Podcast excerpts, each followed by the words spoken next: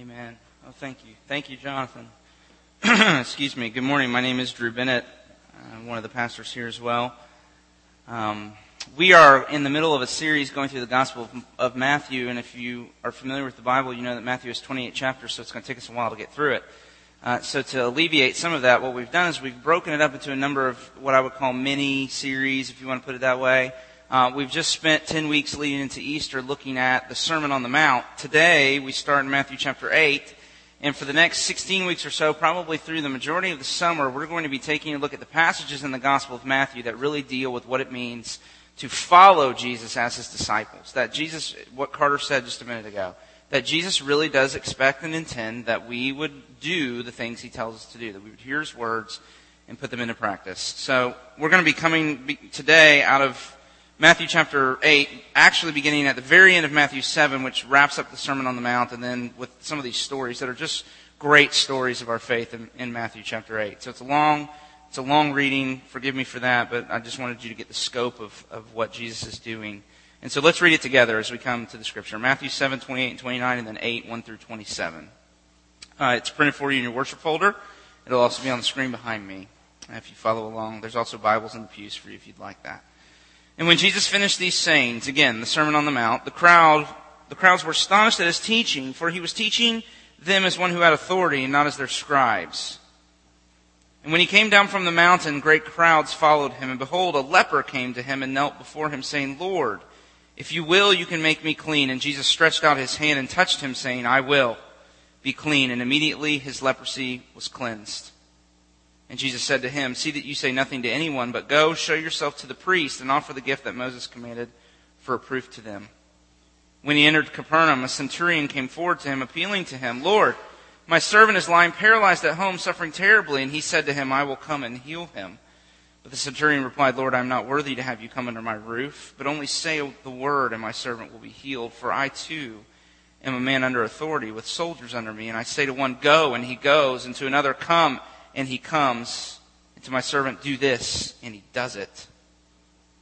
When Jesus heard this, he marveled and said to those who followed him, Truly I tell you, with no one in Israel have I found such faith. I tell you, many will come from the east and the west and recline at table with Abraham, Isaac, and Jacob in the kingdom of heaven, while the sons of the kingdom will be thrown into outer darkness. In that place there will be weeping and gnashing of teeth. And the centurion and to the centurion, Jesus said, Go, let it be done for you as you have believed.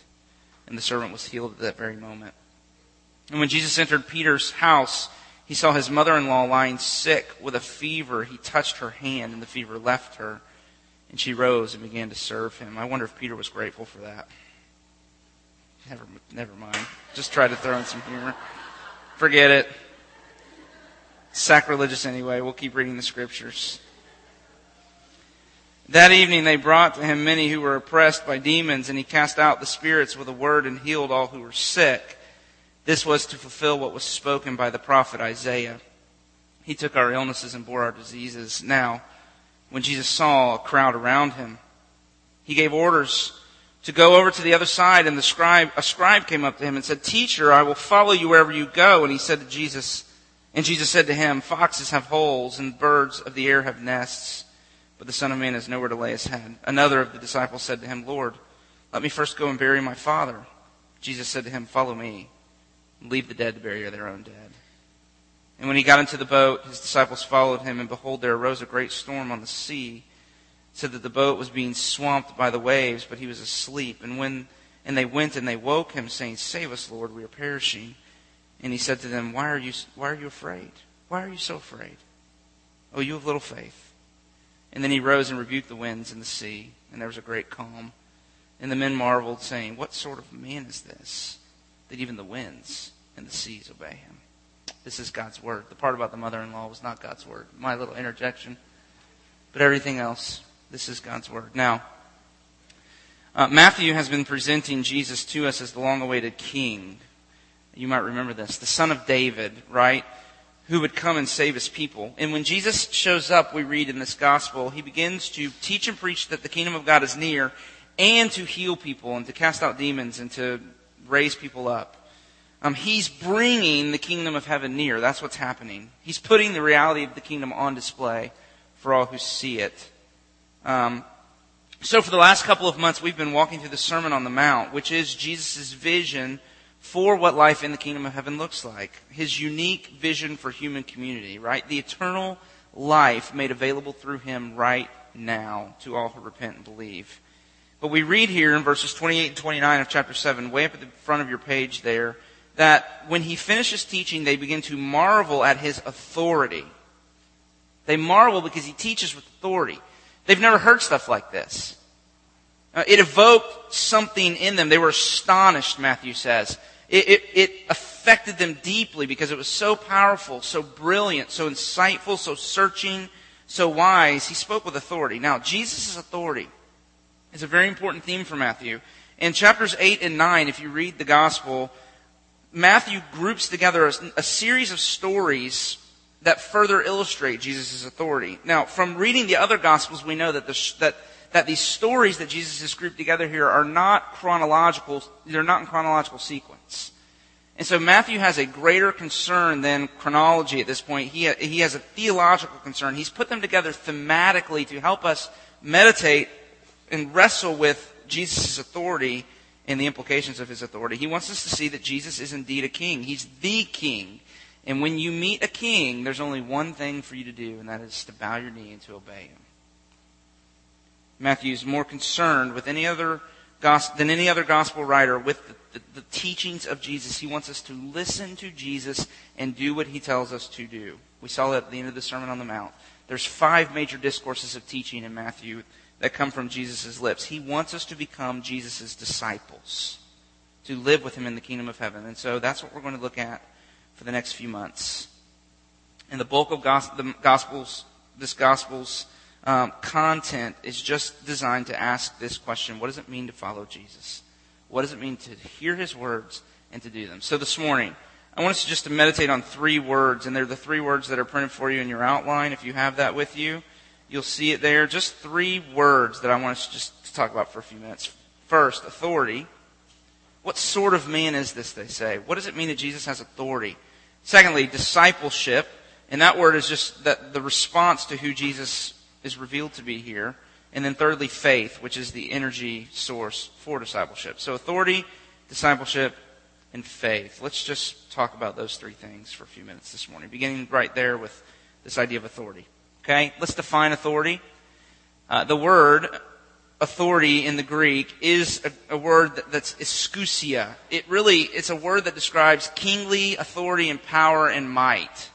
Uh, it's, it's a, there's a royal connotation to it. And, and really it means, if I could just sum it all up, this is the way I would say it. It really means two things. First, a person who has authority, or a person with authority has the right to do whatever they want to do. Their will is not to be questioned, it's not to be bargained with, it's not to be objected to or argued with. Their will is to be obeyed. They have the right to do whatever it is they want to do. And then secondly, the reason they have the right to do whatever it is they want to do is because they have the power and the resources to accomplish all that they determine, determine and desire and decree. So they have the right to do whatever they want to do because they have the power to do whatever needs to be done to maintain their right to do whatever it is that they want to do. That's what this idea of authority is. So maybe the best description is the one the centurion gives in verse 9 of chapter 8. If you see there, he says, I'm a man with, under authority and with soldiers under me. I say to one, go, and he goes, and to another, come, and he comes, and to my servant, do this, and he does it. What happens to a servant that is told by their master, do this, and they don't do it? What happens to a soldier? I've never been in the military. I respect those guys immensely because of their discipline. But what happens to a soldier whose commanding officer says, do this, and they say, you know what, I don't think that's a good plan? I mean, you know, and, and so this guy understands something to be true of Jesus. The, the, this description of authority, for someone to have authority over you, here's how I would boil it down. For, for someone to claim to have authority means that they get to tell you what to do and you don't have the right to tell them what to do. They have every right to tell you what to do. You have no right to tell them what to do. That's what it means to have authority. So let me ask a question. Who has authority over you? I mean, think through your relationships. Where, where's this authority thing fleshing itself out in your life? And how do you relate to that person? just to get at our heart attitude. Teenagers, how joyful are you in your obedience to your parents? The parents are grunt. I heard a grunt from a parent or two. Hmm. Do you thank God for your parents and for their authority? Now, adults, let me pick on you. How much complaining are you going to do on Thursday when you mail your check to the IRS? Right? What's your attitude like when you get pulled over for a speeding ticket? How critical are you of the president and the legislature versus how much time do you spend praying for them? Which, by the way, is what we're commanded in the Bible to do. How do you treat your boss at work? Here's a great one. This is what, how do you, how do you treat, you know, your kid's baseball coach or soccer coach? I mean, I had a parent go off on me this week because I dropped his kid from second to eighth in the lineup. Really? Oh yeah. Jonathan's like, you're serious? Yeah. Oh yeah. I mean, how do we, how are we wrestling through these things? Uh, we were made to live under authority. That's, that's the clear teaching of the scripture. Uh, when Adam and Eve were put in the garden, they, they, there was a tree put there with them called the tree of the knowledge of the good, of good and evil, and they were prohibited from eating of that tree. And the temptation of Satan in the garden was, eat so that you'll be like God and you'll know right and wrong. In other words, Satan tempted Adam and Eve in that moment. You won't need God. You'll be able to decide for yourself what's right and what's wrong. And what that means is, is that at the very beginning, Adam and Eve were set up to where they would live completely dependent under the authority, joyfully living under the authority of God who defined for them what is right and what is wrong and what they could and could not do. So sin is being revealed there as a desire to live with no authority, to be our own master, to decide for ourselves between right and wrong, to not be accountable to anybody else other than ourselves. And I just want to say we're living in a crisis in our culture over this issue, an absolute crisis in our culture over this issue. And I have two illustrations of that. One that's subtle and somewhat humorous, although I'm obviously not funny because nobody laughs when I try to make jokes. And secondly, second one that is, that is not so subtle. And the first one is just this. I don't know if you if you have kids in the house, you probably have seen it on TV. But there's there's a show. I think it's on Nickelodeon. I don't even know what channel it's on. But this show, iCarly. Anybody with me? iCarly. There you go. The teenagers are nodding their heads, and even my you know my younger ones. But it's a show about a teenage girl and her older brother, who's her guardian. And I um I've seen the show a few times. I admit because my kids asked if they could watch it, and so I watched it with them and and just to make, you know, to see. And I was really struck by a couple of things. And the first was, and this is off topic, but I just, I couldn't pass up the opportunity.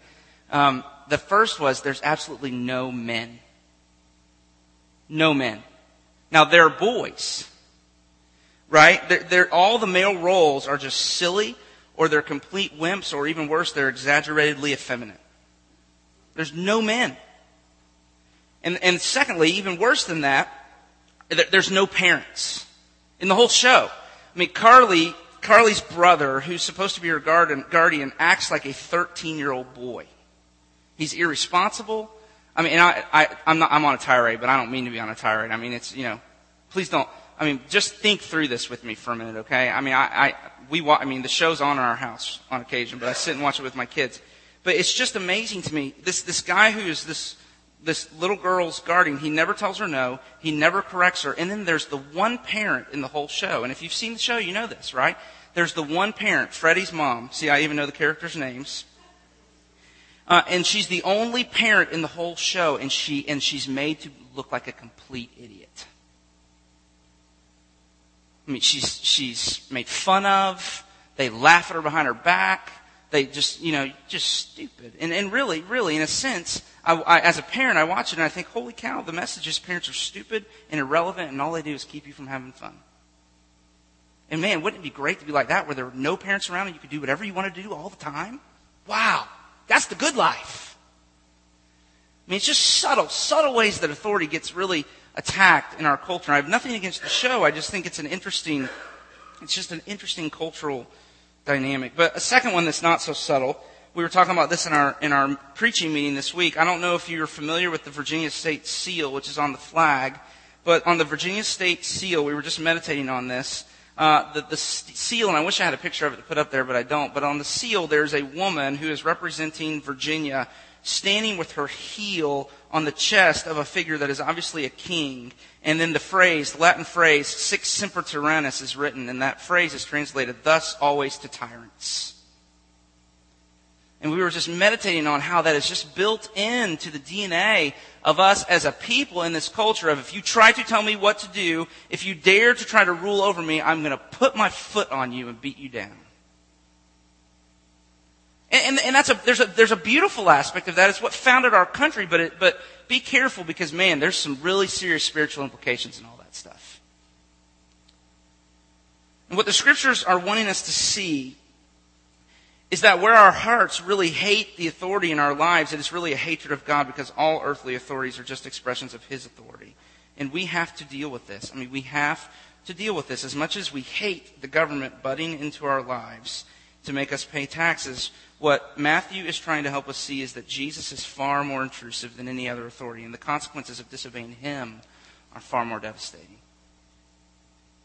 I mean, Jesus, look at this. Jesus touches the leper there in that story, but he doesn't get his leprosy. The leper gets healed. I mean, Jesus, with the centurion, speaks a word from a distance, and the centurion's servant is healed.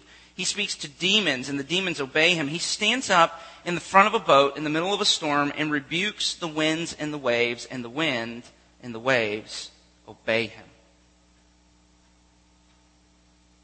I mean, that's how powerful his word is. That's how much authority he has. Holy smokes. I mean, he's the one who created all things with the power of his word, and it is he who sustains and governs all things with that same power.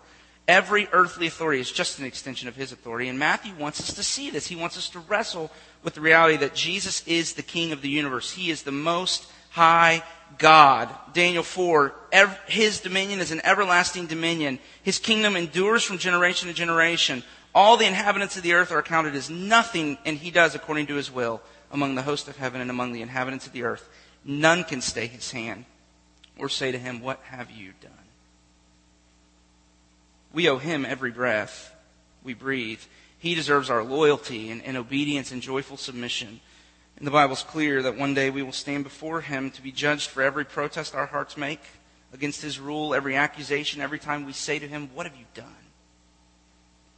Part of his Jesus' work as our king, part of his work to save us, as the old Confessions of Faith says, is that he will subdue our hearts to himself.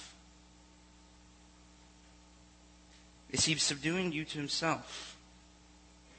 If not, then just like Adam and Eve who rebelled against him in the garden and set themselves up as kings at the beginning of the human race and were cast out, Jesus says, in verses 11 and 12 there that at the end of time, those who still insist on rebellion on the great day that we talked about last week will be cast out into outer darkness where there is weeping and gnashing of teeth. He's a king whose word is to be obeyed. So, how do you relate to the king of the universe?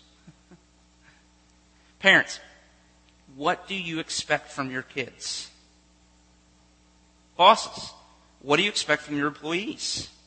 How do you relate? Think, how do you relate to Jesus who has all authority and power in heaven and earth? There's only one thing you do. You obey him.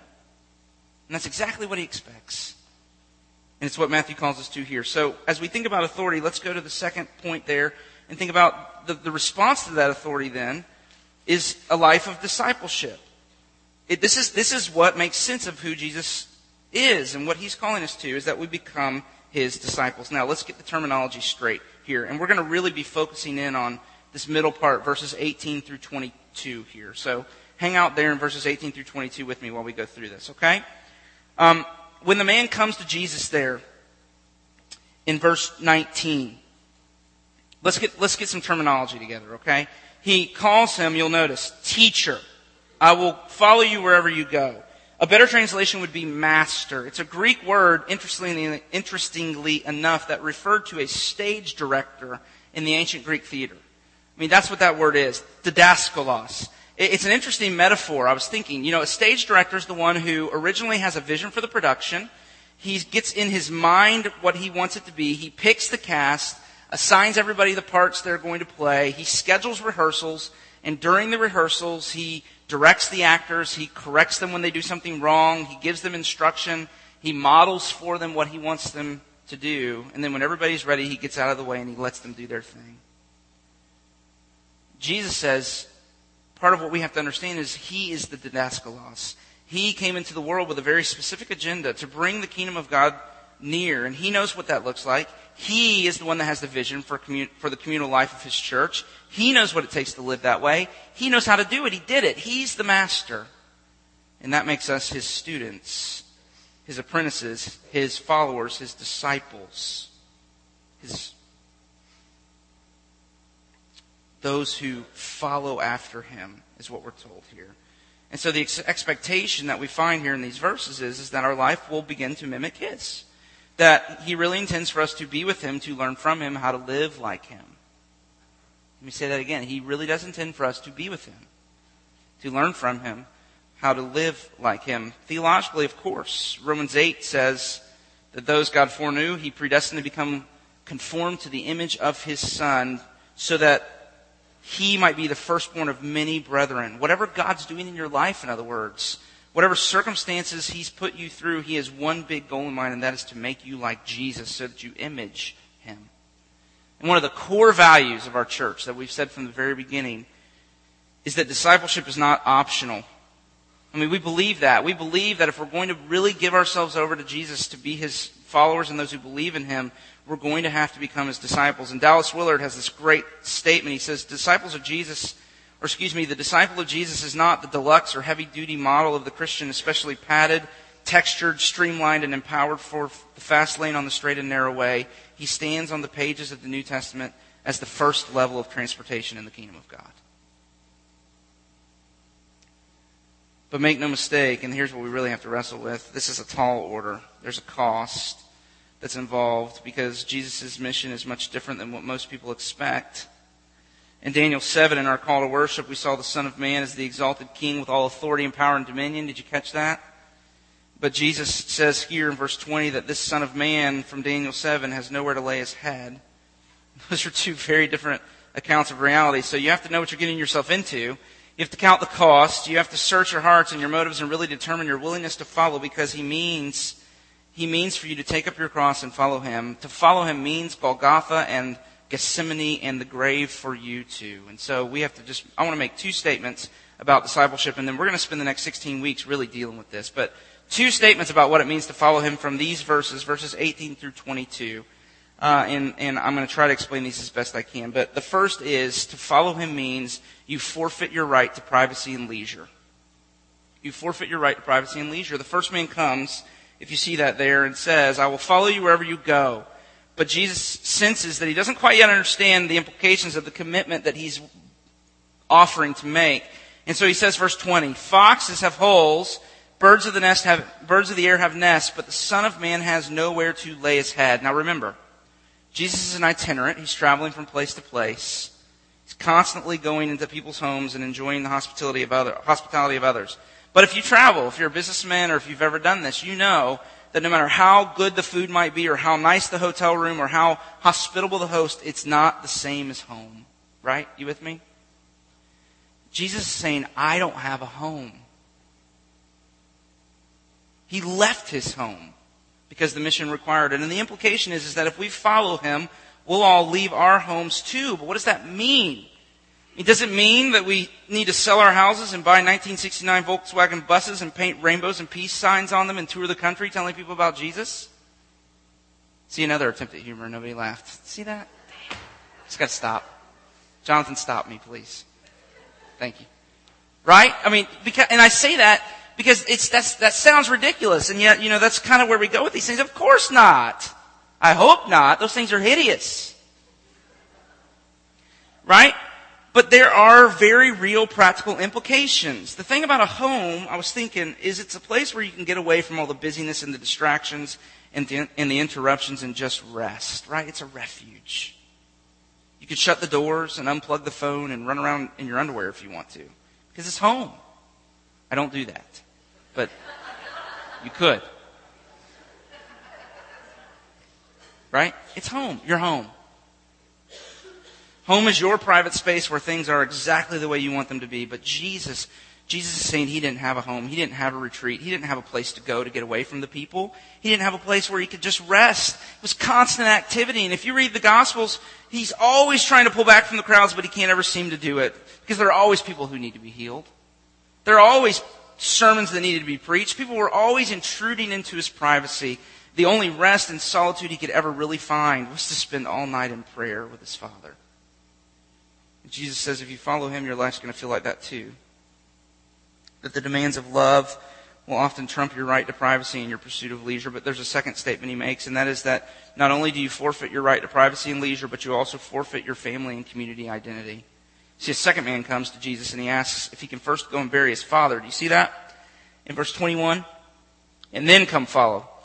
And most commentators and scholars agree that this doesn't mean his father has died or even that he's sick and might die soon. It was very understood in Middle Eastern culture that there was a loyalty that the son had to the father. Kenneth Bailey, an author and scholar who lived in the Middle East for years and did research, um, calls this a traditional idiom that refers to the duty of the son to remain home and care for the parents until they are laid to rest. There would have been great cultural pressures for this man to fulfill his obligation to his parents. But Jesus says, let the dead bury their dead. You follow me. And so Jesus is saying, if you want to become his follower, you have to forfeit your family identity. You have to put aside every other allegiance, even the demands of those you hold most dear, your parents and your kids and close relatives, and follow him. His voice has to become the defining reality of your life. So are you beginning to get a sense of just how radical the demands of discipleship to Jesus really are? Well, get out there, you know. Go get busy. Let's do it. Let's pray, right? I mean, no, it, we can't, we can't end there.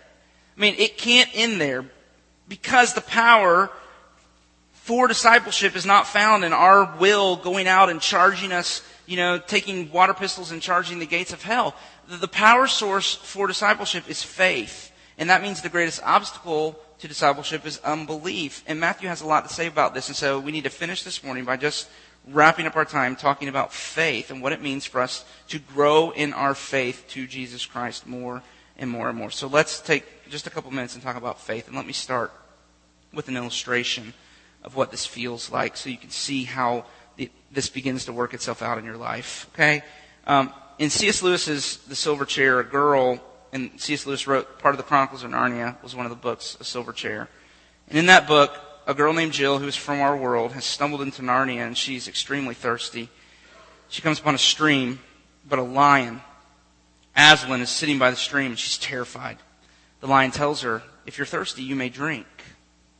Jill hesitates. Now let me go through, let me go through the conversation as it happens.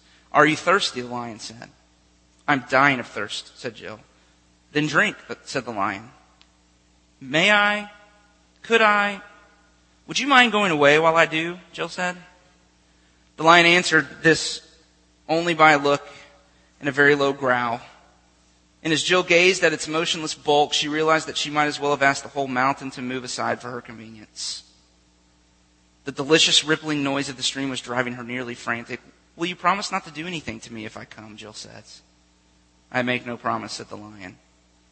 Jill was so thirsty now that without noticing it, she had come a step nearer. Do you eat girls? she asked. I have swallowed up girls and boys, women and men, kings and emperors, cities and realms, said the lion. It didn't say this as if it were boasting, nor as if it were sorry, nor, nor as if it were angry. It just said it. I daren't come and drink, said Jill. Then you will die of thirst, said the lion. Oh dear, said Jill, coming another step nearer. I suppose I must go and look for another stream then. There is no other stream, said the lion. I mean, do you hear, do you hear what C.S. Lewis is saying? Man, that is, that is so profound. I mean, when I describe the demands of discipleship to you, it probably feels to some of you as threatening as if you were to come upon a lion by a stream. And to say yes to him means to give up control of your life. It means saying yes to suffering and sacrifice, having to change your standard of living. I mean, the only way you'll ever be able to do that is if you're convinced He's for you. Sure, the demands are great. But the goal is not to make you miserable or to take away all your fun. Jesus is trying to teach you how to really live. He's trying to lead you to the water that can really quench your thirst. And you have to deal with him to get there. You see, there's an explicit, or excuse me, an implicit accusation in a number of the stories Matthew groups together here in chapter 8. For example, look, look a couple things with me really quick. In the story of the leper, the man is completely convinced Jesus is able to heal him, but if you see there verse 2, but he's not sure he's willing. He says, if you will, you can make me clean. Verse 2. He knows enough about Jesus to know that he has the power to heal him, but he doesn't know his heart. He imagines that Jesus will be as reluctant as everyone else he's ever met to pay him attention. He can't imagine that Jesus would really desire to do this for him. And again, in verse um, 23 and 20, through 27 in chapter 8, in the story of the storm, Jesus is asleep in the boat when the winds and the waves begin to rage and the disciples go and wake him up. And, and in Mark's account, here's what they say to him when they wake him up. They say, Teacher, do you not care that we're perishing? I mean, do you hear that? They don't know he's for them. They're completely ignorant of his heart. They say, don't you care? The waves are about to consume us. Don't you care? And you see, that's what we have to confront as we contemplate the call to discipleship. It's what C.S. Lewis gets at earlier in the Chronicles of Narnia's books when he describes how Lucy reacts when she discovers that, that Aslan is a lion. She asks Mr. Beaver, do you remember this? Is he safe? And Mr. Beaver utters the famous line, of course he isn't safe, but he's good. He's the king. I mean, this is what we have to confront with every authority structure in our life. Under the authority of our parents, under the authority of our government, whatever it might be, authority isn't safe. It threatens to take away our freedoms and our rights. But what if it's good? What if it's good?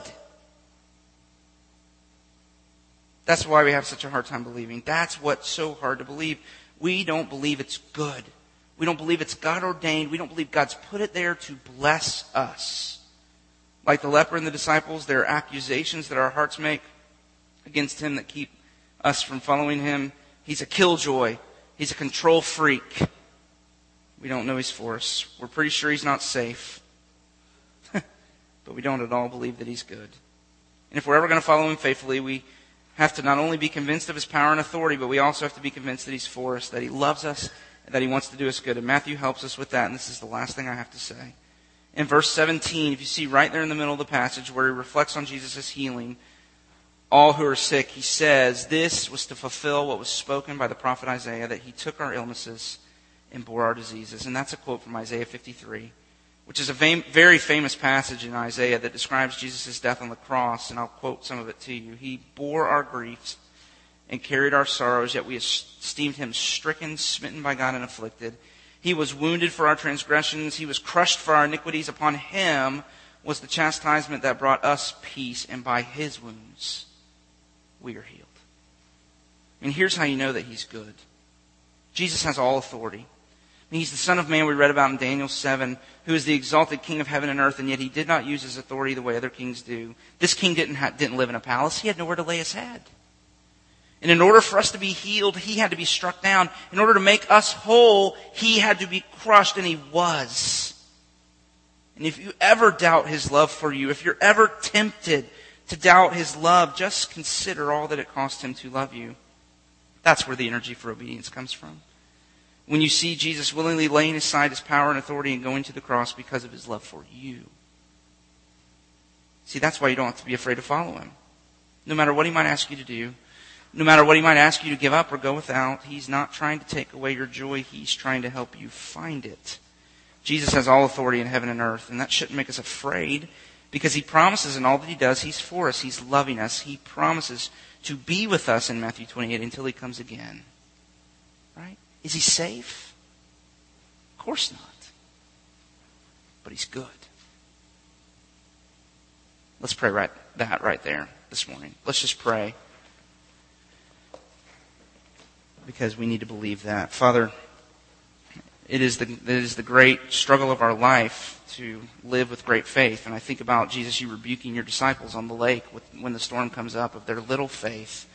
That we really do, like the leper, we, we, we just have no concept of the magnitude of your love for us, and it just keeps us crippled in our obedience. And so I pray, um, as we sing right now, Lord, there is none like you all of my days. I will lift up my voice to you, that you are the one that we've been looking for all of our lives, that you are the stream that can quench our thirst. There is no other stream. So subdue our hearts to yourself. With a vision of your power and your authority, but not only a vision of your power and authority, but, but your, a vision of your sacrificial love. And may that subdue our hearts, that we might answer the call to follow you, and that it might be to your glory. And we pray in these things in Jesus' name. Amen. I'm really looking forward to the next few weeks together, really wrestling through what it means for us to be people who hear Jesus' words and obey them, because uh, He is the one who has all authority. He has every right to tell us what to do and we have none to tell him what he must do. And so, uh, is is he safe? Of course not, because he stood on the mountain with his disciples and said, "All authority in heaven and earth has been given to me. All authority in heaven and earth. Therefore, go." But is he good? Yes, because as he sent them, he said, "And surely I will be with you always, even to the end of the age." And so, if your faith is in Jesus Christ, then here's the promise of the benediction that though the one who speaks these words over you has a claim on every breath you breathe and every decision you make, um, he is for you and is calling you to come to the river to drink from the water that can truly satisfy your thirst. He is a father to you who cares for you and loves you. He is the one who desires to bless you. And so as I raise my hands, see in my hands the hands of Jesus raised to bless you and hear his voice in the benediction, promising to be with you uh, and to go with you. So may you receive this benediction. May the Lord bless you and keep you. May the Lord make his face shine upon you and be gracious to you. May the Lord turn his face towards you and give you his peace, both now and forevermore. Amen. Go in his peace.